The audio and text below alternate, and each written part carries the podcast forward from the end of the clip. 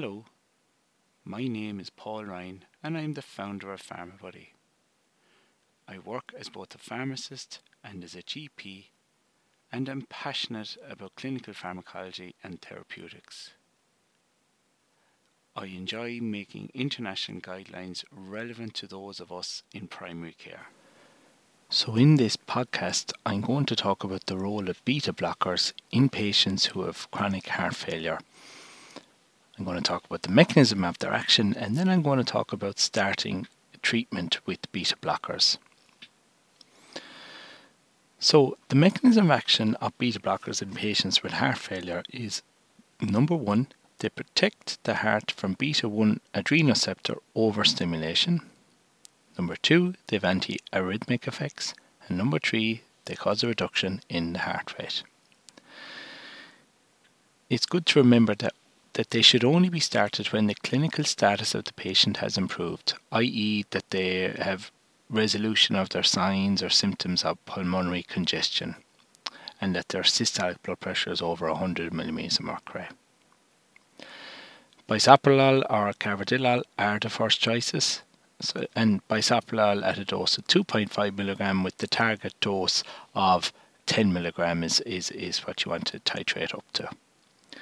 Interestingly enough, nebivolol is licensed for stable, mild to moderate heart failure in patients over 70 years of age, but the BNF suggests initiation by those experienced in the management of heart failure, so hence they're not normally started in primary care. The mantra is beta blockers, you start low at a low dose and you go slow. So you do not titrate any quicker than every two weeks. You check the heart rate and the blood pressure after each dose increase, and you aim for a target heart rate of between 60 and 70 beats per minute.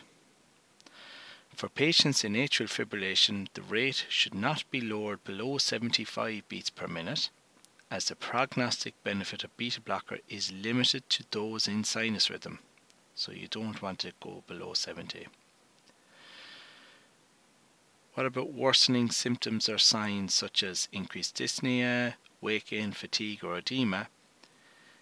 If you have increased congestion, you increase uh, after starting beta blocker, you increase the dose of the diuretic, or you consider having the beta blocker dose if this doesn't work. If there's marked fatigue or bradycardia, you have the beta blocker dose and you review in one to two weeks.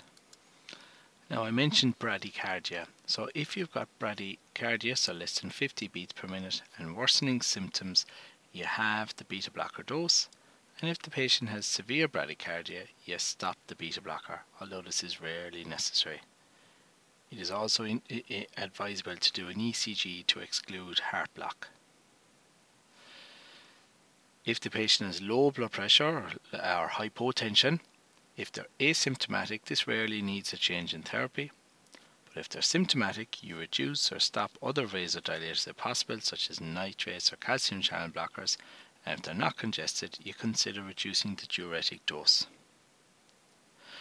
It is really important that uh, patients understand that symptomatic improvement with beta blockers takes a long time and it's often at least three to six months. That short term side effects are common, and they should persevere as, as long term quality of life and symptom Im- improvement is the norm.